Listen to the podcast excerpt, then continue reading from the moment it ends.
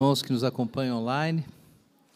Vamos abrir as nossas Bíblias no Evangelho de Lucas, capítulo 17, verso 20. Nós vamos ler Lucas 17, 20 até 18, 8.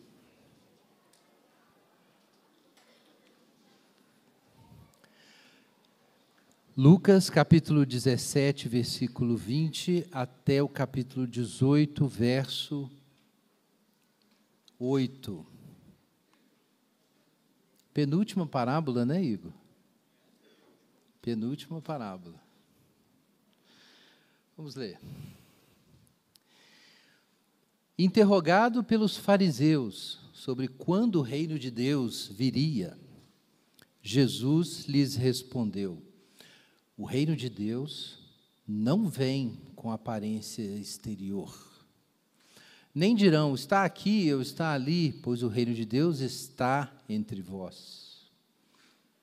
Então disse aos discípulos: Chegarão dias em que desejareis ver um desses dias do filho do homem e não vereis.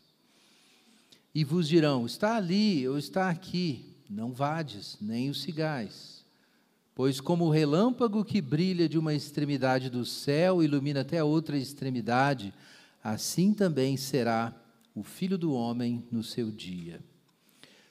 Mas primeiro é necessário que ele sofra muitas coisas e seja rejeitado por esta geração.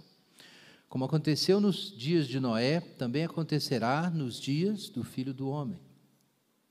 Comiam, bebiam, casavam-se, davam-se em casamento até o dia em que Noé entrou na arca e veio o dilúvio e destruiu a todos. E também como aconteceu nos dias de Ló, comiam, bebiam, compravam, vendiam, plantavam, construíam. Mas no dia em que Ló saiu de Sodoma, do céu choveu fogo e enxofre, destruindo a todos. Assim será no dia em que o Filho do Homem se manifestar.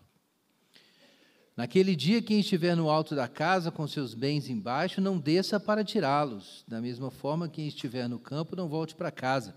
Lembrai-vos da mulher de Ló. Quem procurar preservar a sua vida, irá perdê-la, e quem perder, este a preservará. Eu vos digo: naquela, naquela noite, dois estarão numa cama, e um será levado e outro deixado. Duas mulheres estarão juntas moendo trigo, e uma será levada e a outra deixada. Dois homens estarão no campo, e um será levado e o outro deixado. E eles lhe perguntaram: Onde, Senhor? E ele respondeu: Onde estiver o cadáver, ali se ajuntarão também os abutres. Jesus também lhes contou uma parábola sobre o dever de orar sempre e nunca desanimar. Em uma cidade havia um juiz que não temia a Deus nem respeitava os homens.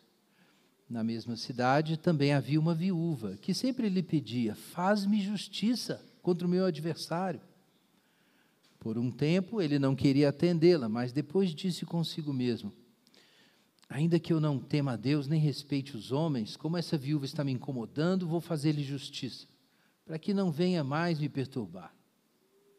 E o Senhor prosseguiu ouvi o que esse juiz injusto diz.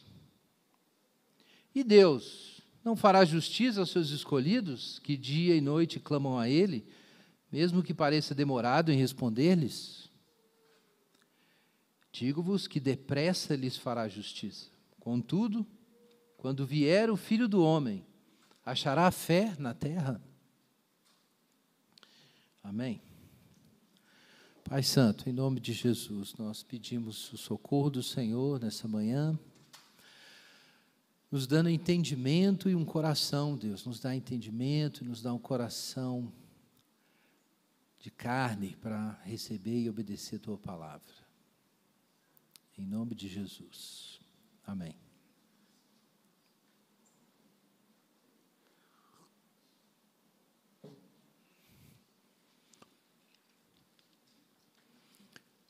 Eu não vou dizer que não exista ninguém que nunca se decepcionou com Deus, mas eu acho que essa é a experiência da maioria dos crentes.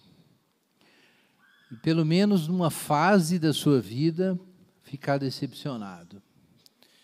E pela mesma razão, você orou muito por um assunto, orou fervorosamente e não teve resposta alguma, nada. Você pediu, pediu, pediu e nada aconteceu. Céu de bronze. E aí você teve certeza de que você é diferente, que Deus responde os outros crentes, você não. Engraçado que é tanto crente que pensa isso. Mas você pensou isso, não, comigo é diferente, Deus responde os outros aí. Ou então você ouviu alguém dar um testemunho de uma resposta de oração sensacional e você se lembra daquela vez que você pediu muito, creu muito e você insistiu e nada, nada. Zero. Silêncio. Claro que há quem perca a fé por isso. Tem gente que não chega a esse ponto assim de apostasia, mas dá aquela esfriada com Deus. Há quem fique amargurado e às vezes honestamente confesse: não, eu fiquei chateado, não entendo por que, que Deus deixou isso acontecer comigo, por que, que Deus não respondeu minha oração. Dá uma chateação, não faz sentido isso algumas pessoas, por causa disso, vão parar de orar. Muitas pessoas vão parar de orar. E aí você investe em outra coisa, alguma coisa mais eficiente.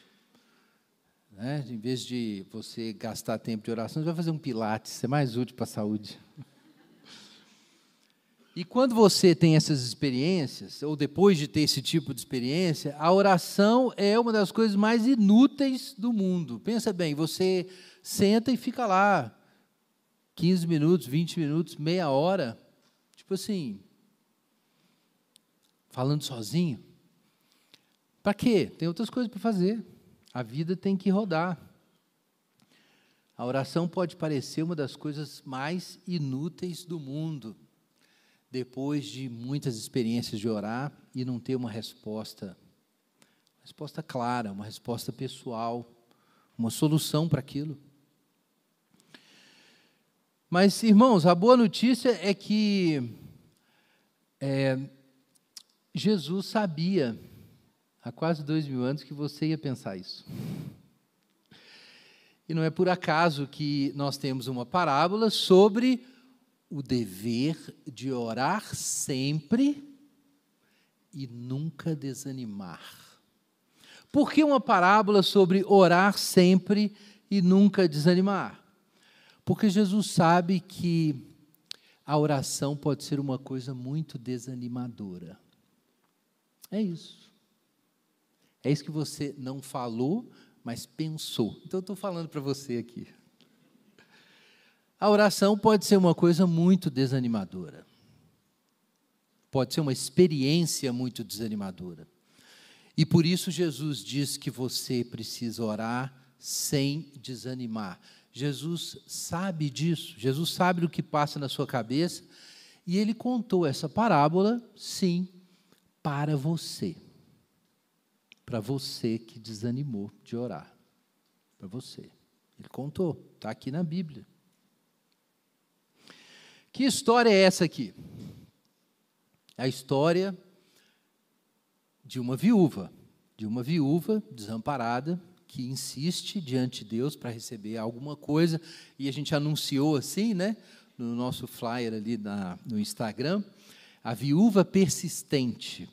Mas algumas Bíblias trazem aí a parábola do juiz iníquo, pode ser também. É, o juiz é um personagem importante. Inclusive, a certa altura, Jesus diz assim: ouvi o que esse juiz injusto diz. Então parece que o juiz é muito importante aqui. O juiz também é. É, há um certo acordo de que a parábola é dupla mesmo. Ela tem duas pontas. Uma ponta é o juiz e a outra ponta é a viúva. E não tem nada de estranho em Jesus nos pedir para ouvir o juiz iníquo. Vocês lembram que uma vez ele contou uma parábola de um administrador espertalhão, lembra disso? O gerente espertalhão? como exemplo de vida cristã, pior é isso. Depois vocês, quem não assistiu, procura lá no YouTube essa mensagem. Jesus falava uns negócios contraintuitivos. Então ele quer que a gente ouça esse juiz aí, o juiz Inico. Vamos ver o que é essa história. Em uma cidade, diz o verso 2, havia um juiz, e esse juiz não temia a Deus nem respeitava os homens.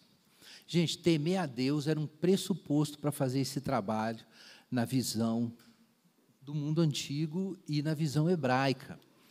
Segundo Crônicas, você encontra alguma coisa assim, eu vou ler aqui para os irmãos, quem quiser abrir lá no capítulo 19. Segundo livro de Crônicas, capítulo 19, versículo 4. Veja só essa história. Josafá morou em Jerusalém e voltou a passar pelo povo, desde Berseba até a região montanhosa de Efraim, fazendo com que voltasse ao Senhor, o Deus de seus pais. E ele estabeleceu juízes na terra. Então o povo tinha juízes, ok? Havia juízes nas vilas, nas cidades. Estabeleceu juízes na terra, em todas as cidades fortes de Judá, de cidade em cidade, e disse aos juízes: Vede o que fazeis porque não julgais para o homem, mas para o Senhor, e Ele está convosco no julgamento. Agora seja o temor do Senhor convosco, tende cuidado no que fazeis, porque não há injustiça ou parcialidade no Senhor nosso Deus, e Ele não aceita suborno. O temor do Senhor é uma parte importante dessa tarefa de julgar que o próprio Deus delega que delegou ali através de Josafá. É uma tarefa divina de anunciar a justiça de Deus e aplicar a justiça a uma situação particular. Você precisa temer a Deus, porque se você não teme a Deus, tudo que existe é o que está ali diante de você. Esse epicurismo tácito, a gente pode dizer, vai acabar virando corrupção, porque você tem, afinal de contas, uma vida é a sua grande chance de se dar bem e ser feliz.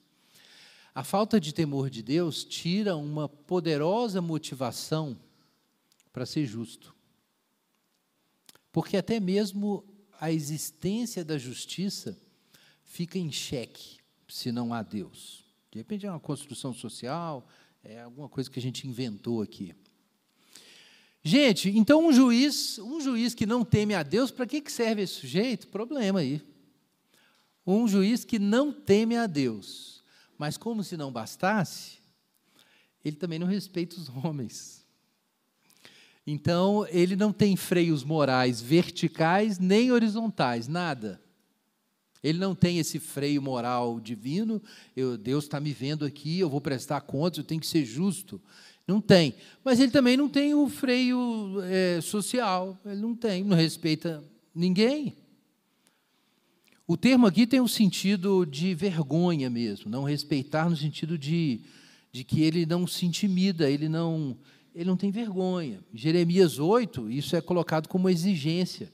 Ali existe uma condenação de Jeremias a sacerdotes e profetas que não tinham vergonha.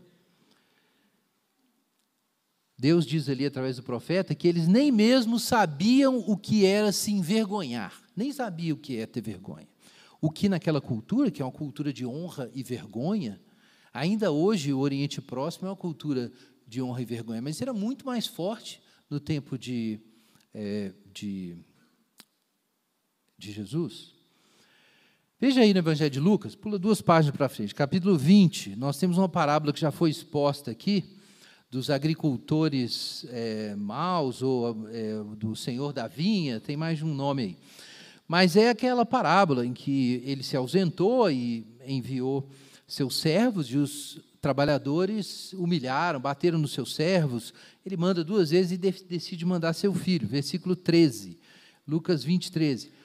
Disse o dono da vinha: Que farei? Mandarei meu filho amado. Talvez eles se envergonhem dele, talvez eles tenham vergonha do que eles fizeram, vendo meu próprio filho ali, eles fiquem constrangidos.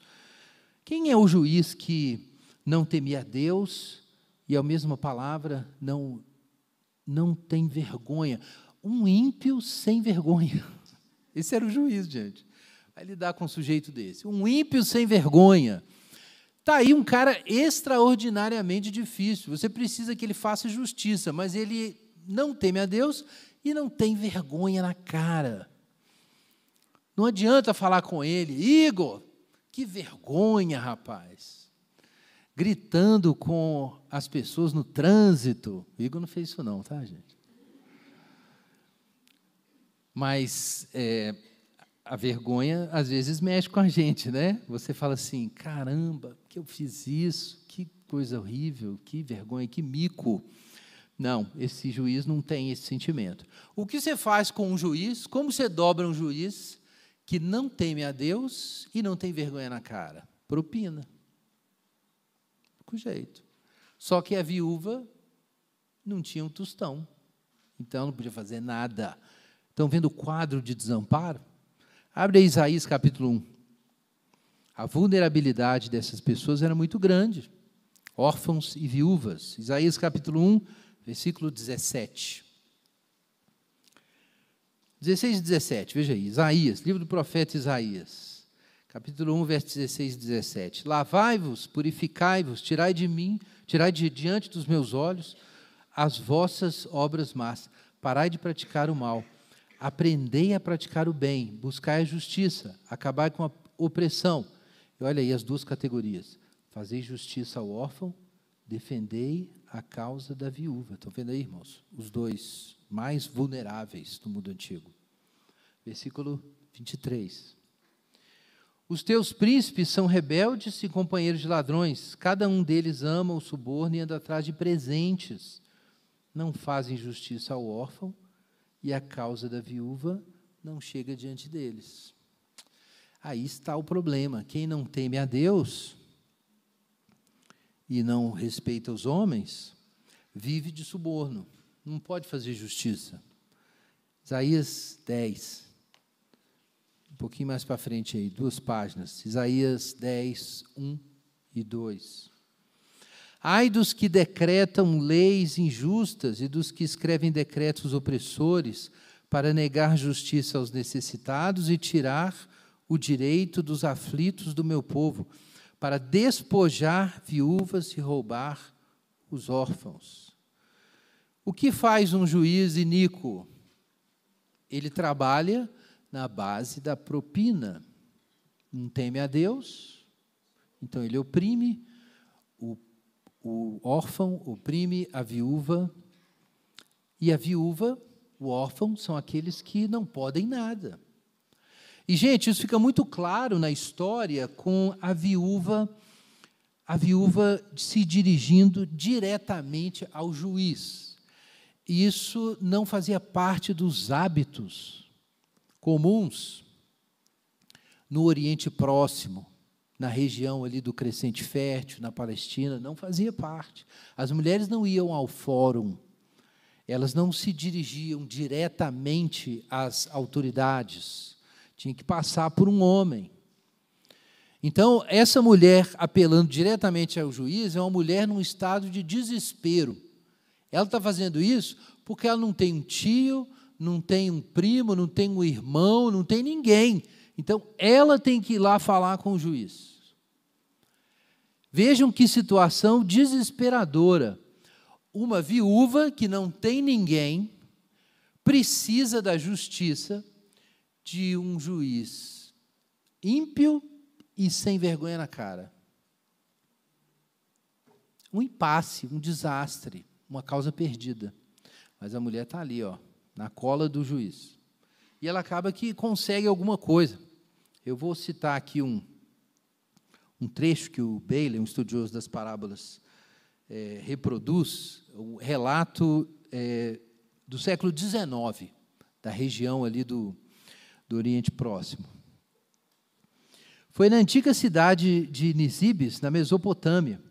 Logo na entrada da cidade, ao lado da porta ficava a prisão, com grades nas janelas, através das quais os prisioneiros estendiam os braços e pediam esmolas. Em um estrado um pouco mais alto, no fundo do salão, assentava-se o cadi, ou juiz, semi-enterrado em almofadas. Ao redor dele estavam assentados ou acocorados vários secretários e outros notáveis da cidade. A população se aglomerava no resto do salão, uma dezena de vozes clamando ao mesmo tempo, cada uma dizendo que sua causa devia ser ouvida em primeiro lugar. Os litigantes mais prudentes não participavam daquela desordem, mas faziam comunicações sussurradas com os secretários, passando propinas eufemisticamente chamadas de honorários, às mãos um do outro. Quando a cobiça do subalterno estava satisfeita, um deles sussurrava ao ouvido do Cadi, que imediatamente chamava esta ou aquela causa.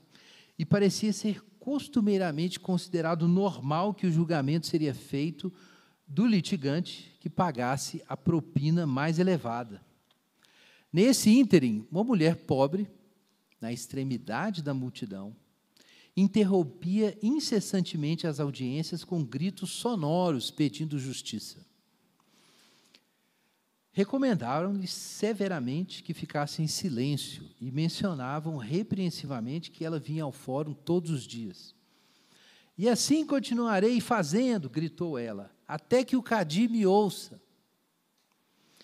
Por fim, no fim de uma causa, o juiz impacientemente perguntou: O que aquela mulher deseja? Depressa contaram a história dela o seu único filho fora convocado pelo exército e ela estava sozinha e não conseguia cultivar o seu sítio. Não obstante, o coletor de impostos a havia forçado a pagar os impostos, dos quais, como viúva solitária, ela podia ser isenta. O juiz fez umas poucas perguntas e disse que ela seja isenta. Dessa forma, a perseverança dela foi recompensada. Se ela tivesse dinheiro, para corromper um contínuo poderia ter sido isenta muito tempo atrás. Esse é relato de Tristan, um viajante no século XIX, na região ali do Oriente Médio. Que interessante, é mais ou menos isso que aconteceu aqui. Havia essas autoridades, elas não deveriam ser corruptas, mas do fato que isso era frequente, a gente sabe lendo o Antigo Testamento. A gente não teria as denúncias ali de Isaías se isso não fosse corriqueiro. Juízes corruptos. E se você deu azar de morar numa aldeia com um juiz corrupto, é assim que funcionava. A justiça era para quem pagasse. E essa era a situação da viúva. Desesperadora, situação desesperadora, lutando, insistindo, aparecendo ali no tribunal ou no portão da cidade clamando por justiça, em uma situação desonrosa, porque não era para a mulher fazer isso, se expunha à vulnerabilidade dela, não tinha ninguém realmente para dar suporte, ela estava sozinha ali. E o juiz, gente, era ímpio e sem vergonha. Mas o que acontece? Como na história aqui do Tristan, esse juiz ficou cansado, gente. A mulher venceu pelo cansaço. Foi uma guerra de atrito. Depois de algum tempo, apesar de não querer atender a mulher, ele diz consigo mesmo: não aguento mais. Eu não temo a Deus mesmo, não acredito em nada disso, estou nem aí para ninguém, não tenho vergonha, não adianta falar mal de mim, porque não me importa, importa eu viver bem. Importa que falem de mim, não estou ligando, mas essa mulher está me cansando. Cansei. A expressão aqui tem um sentido de acertar debaixo do olho. Era alguma coisa como: essa mulher está me dando dor de cabeça. Vai acabar me dando dor de cabeça. Vou resolver isso aqui. De forma absolutamente pragmática. E ele fez justiça, tomou providência. Ótimo, essa é a parábola. Então, no verso 6, veja aí na sua Bíblia, Jesus diz: Ouvi o que esse juiz injusto disse o juiz injusto. Temos uma lição para aprender com o juiz injusto. Eu achei que era com a viúva. Com a viúva também. Mas primeiro, a lição do juiz injusto. Verso 7. E Deus. Essa é a lição, então. É um contraste. Aquele contraste que a gente já viu algumas vezes nas parábolas de Jesus. Ele começa com uma situação absurda, prosaica, mais absurda, errada, e dali ele raciocina sobre o que nós devemos ser ou sobre quem Deus é. É um raciocínio do menor para o maior, a fortiori. Então, e Deus? Deus não fará justiça? Se o juiz Inico fez justiça, vencido pelo cansaço, Deus não fará justiça? Mas veja o que Jesus diz aqui: aos seus escolhidos, aos seus eleitos. Do que Jesus está falando? Jesus está falando do pacto. É por isso que ele está falando dos eleitos. Quem são os eleitos? Quem são os escolhidos? O povo de Deus. Deus chamou Abraão ali entre as nações e fez aquele povo e escolheu esse povo, foi tirou esse povo do Egito. E Deus estabeleceu compromissos com esse povo. Os irmãos se lembram de quando, é, né, vocês não estavam lá, mas vocês se lembram, porque a gente estudou aqui, quando Deus desceu ali no Sinai para mostrar sua glória para Moisés. Ele não podia ver de frente, então Deus colocou Moisés na fresta ali da, né, na pedra, né, para ele poder ver Deus passando de costas. E Deus anunciou: Eu te proclamarei o nome do Senhor. Deus diz para Moisés que ele vai passar e ele vai declarar o seu nome. E quando ele passa, Deus diz assim: Senhor, Senhor, compassivo e longânimo, grande em misericórdia e fidelidade. Está lá no livro de Êxodo.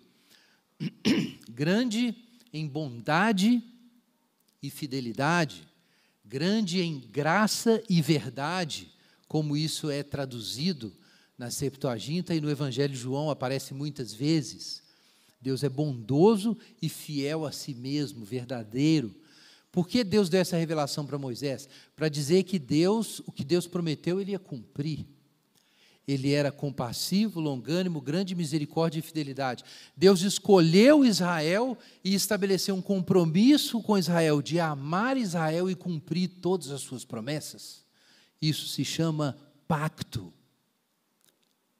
Então, diz Jesus: se o juiz Inico fez isso, o Deus do pacto, o Deus que escolheu Abraão, que chamou Israel do Egito, o Deus que passou no meio dos animais partidos diante de Abraão, o Deus que estabeleceu o pacto com sangue e que conduziu o povo a adorar no tabernáculo, esse Deus, ele vai falhar? Ele não vai falhar. Ele não vai deixar de cumprir sua justiça. No Antigo Testamento será anunciado pelos profetas, nos Salmos, Salmo 96, Salmo 98. Ele vem julgar a terra, é assim que os salmos terminam. Julgará o mundo com justiça e os povos com equidade. O juízo final para os hebreus não era uma má notícia. Era o Evangelho. Deus está vindo consertar o mundo. Deus está vindo colocar as coisas em ordem. A sua justiça vai se manifestar. O mal vai ser punido, o seu povo vai ser salvo de algum jeito, apesar dos seus pecados, porque Deus é, como depois João diz, fiel e justo. Deus é fiel e justo.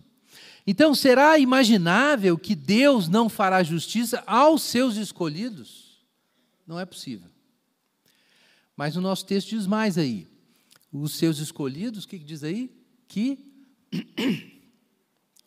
clamam, clamam dia e noite. Então aqui a gente tem talvez algo parecido com um condicional, né? Esses escolhidos a quem Deus fará justiça são também pessoas que clamam dia e noite. E tem sido assim. Vamos pensar no primeiro deles, Abraão. O que, Abraão fez, gente? Foi Abraão que intercedeu para que Sodoma e Gomorra não fosse destruída. Foi ele que intercedeu pelo seu sobrinho, Ló, a intercessão de Abraão. E Deus mesmo falou: Eu não vou fazer nada sem falar primeiro com Abraão, meu amigo. E Deus desceu para conversar com Abraão. E Abraão faz aquela intercessão. Se tiver 50 justos, se tiver 10 justos, e por ali vai.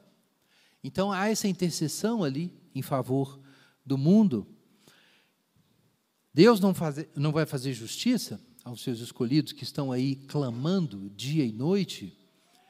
É esse o assunto da parábola. O dever de orar sempre e nunca desanimar.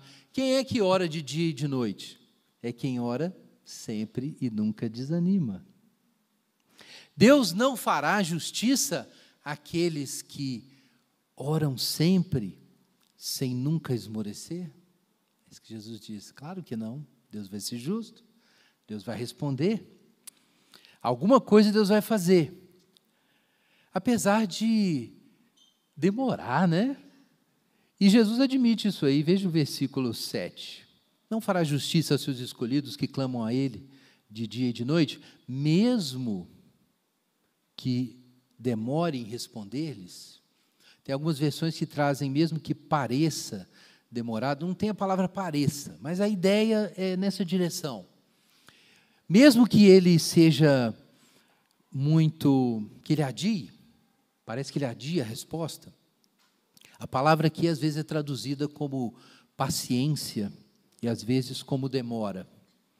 Mas esse é o sentido. Deus Deus, Deus se demora por alguma razão, por uma paciência, por uma misericórdia, por um propósito que a gente não sabe, mas parece que ele estica esse tempo. Afinal de contas, essas pessoas não estão orando de dia e de noite? Por que elas estão orando de dia e de noite? Porque elas não fizeram uma oração e Deus respondeu assim. Não é assim que Deus trabalha.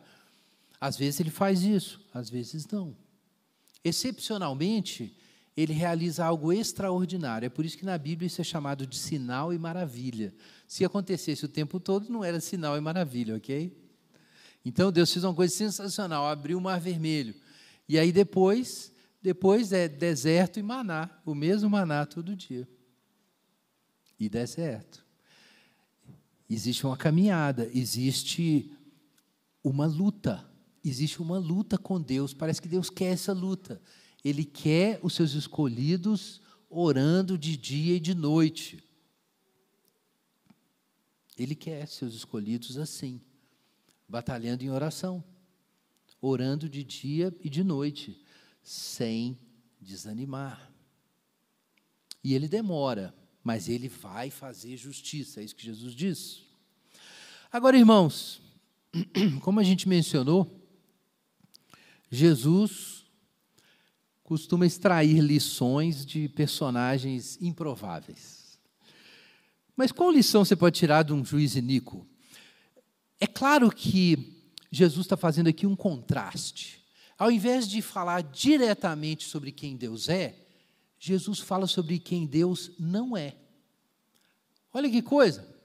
Jesus podia ter feito uma parábola explicando como Deus é, mas aí ele fez uma parábola sobre quem? O contrário de Deus. Por que Jesus faria uma parábola sobre o contrário do que Deus é?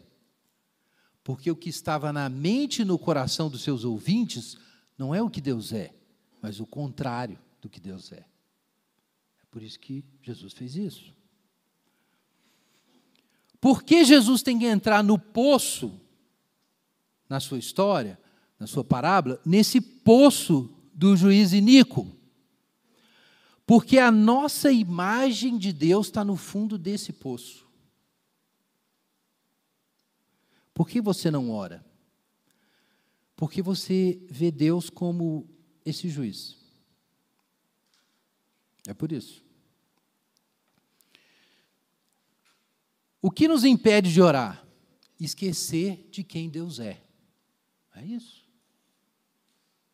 A gente esquece do Deus da aliança, do Deus do pacto, do Deus verdadeiro, o Deus de Jesus Cristo, e a gente acolhe no coração uma outra imagem de Deus, construída com os tijolos das nossas tentações e frustrações.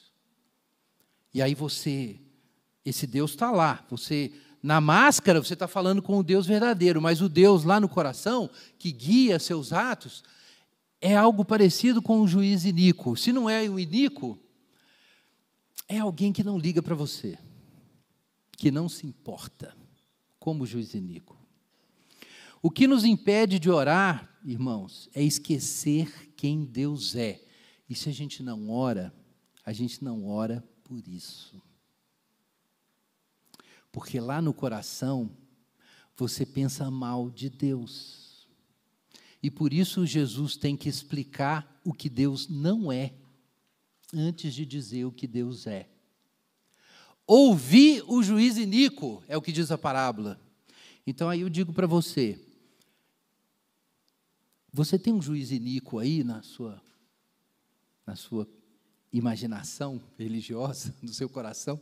Tem alguém falando aí? É Deus que fala dentro do seu coração ou é um juiz iníquo dizendo para você que ele não vai responder a oração sua e que orar é perda de tempo? Se você não está orando, tem alguém dentro de você dizendo isso.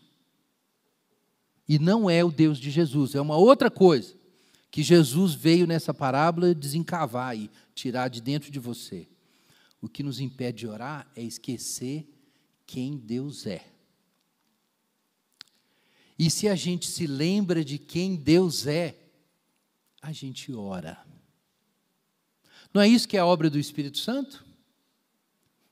Está lá em Romanos capítulo 8. Nós não somos mais escravos, nós não recebemos o espírito de escravidão para viver com medo, mas o espírito de adoção, baseado no qual clamamos, Abba, Pai. A obra do Espírito Santo é precisamente plantar no seu coração o conhecimento do Deus verdadeiro. E esse conhecimento se transforma numa oração. Abba, Pai.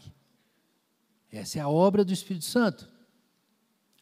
Mas é claro que Deus está lutando e Jesus estava lutando e o Espírito Santo está lutando dentro do seu coração para arrancar essa mentira que ocupa o lugar da fé.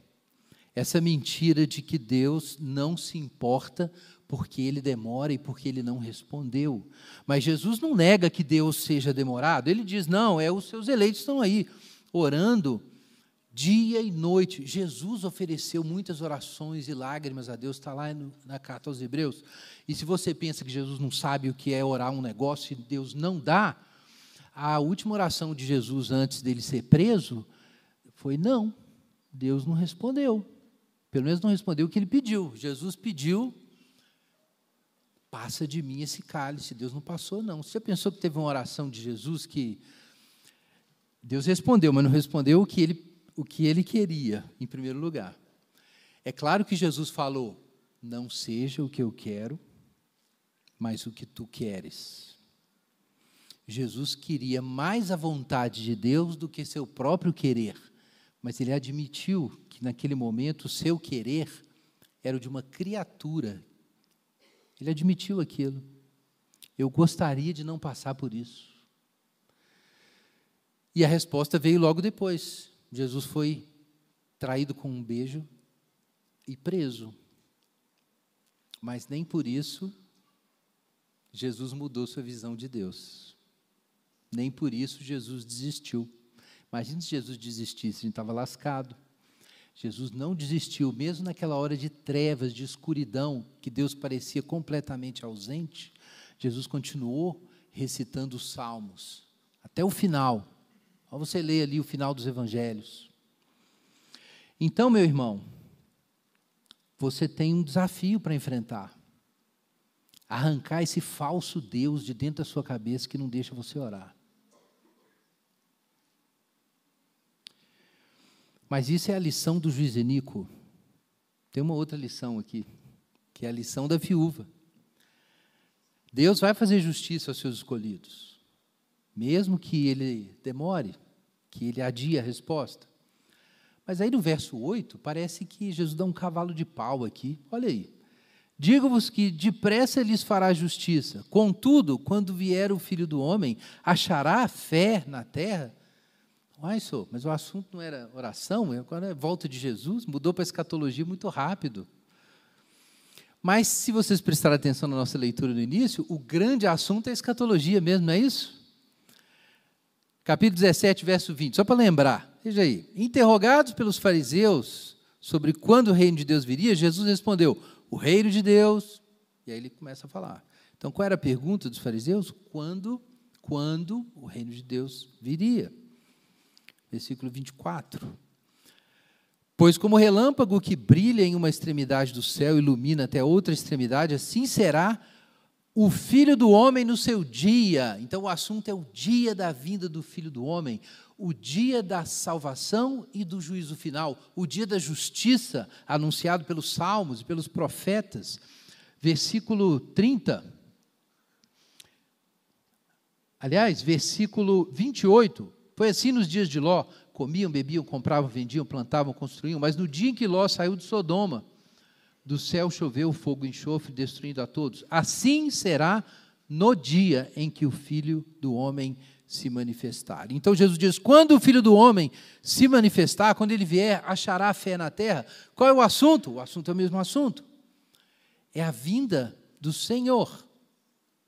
E nesse contexto é que Jesus conta a parábola. Veja aí capítulo 18, verso 1. Jesus também lhes contou uma parábola. Entenderam? O assunto era a escatologia, e aí, no meio da sua instrução sobre o tempo da sua vinda, sobre como ela vai ser repentina, Jesus também conta uma parábola sobre o dever de orar sempre e nunca desanimar. E ele continua depois, tem uma outra parábola sobre oração no verso 9. Contou também esta parábola, mas aí é semana que vem. Então o assunto é orar sempre e nunca desanimar. Claro, tendo em vista a minha necessidade imediata, eu preciso de uma cura física, eu preciso de um emprego, eu preciso resolver um problema de família, é, eu preciso decidir meu futuro. E você tem muitas demandas, muitas necessidades. E você está orando por outras pessoas também. Você conhece pessoas em situação de sofrimento, talvez acabaram de passar por uma tragédia, e você tem essas coisas no coração. Então, sobre isso, Jesus diz: é necessário orar sempre, nunca desanimar.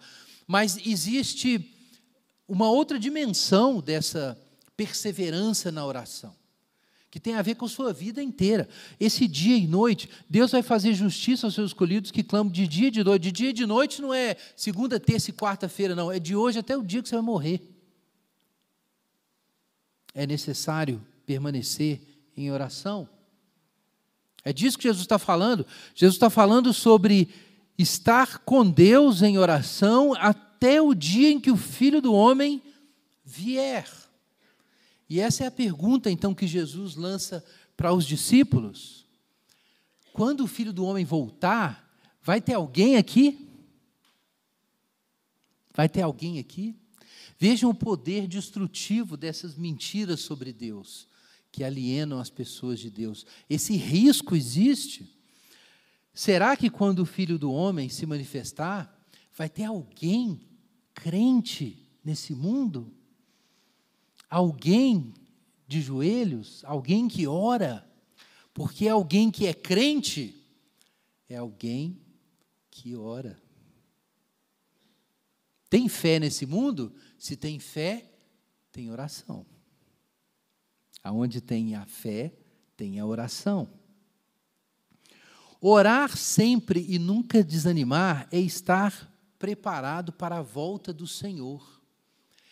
É claro que a gente precisa aprender e crescer na fé e insistir diante de Deus por motivos de oração específicos. Eles estão incluídos aqui, sem dúvida nenhuma, e isso está evidente na imagem que Jesus usa da demanda da viúva. Mas a gente precisa de uma cura dessa viuvez. A gente precisa de uma solução última Insistir em oração sempre diante de Deus é orar de dia e de noite para que o nome de Deus seja santificado, para que o reino de Deus venha e a sua vontade seja feita na terra assim como no céu. Essa é a oração que precisa ser levantada pela igreja e por cada cristão todos os dias de dia e de noite. E é orando sempre, irmãos, sem nunca desanimar, que nós manteremos as nossas lâmpadas acesas para o dia que o noivo se manifestar. Amém? Vamos orar. Enquanto os irmãos distribuem os elementos, ore a Deus sobre isso. Senhor, eu fugi da oração como Adão escondeu nos arbustos. Me tira de lá. Pede para Deus abrir sua alma, sua mente, seu coração, que você queira estar com Ele, queira estar na presença de Deus, queira ler as Escrituras. Se você não quer orar, ore para isso, para você querer orar. Vamos orar assim, enquanto a gente se prepara para a ceia do Senhor.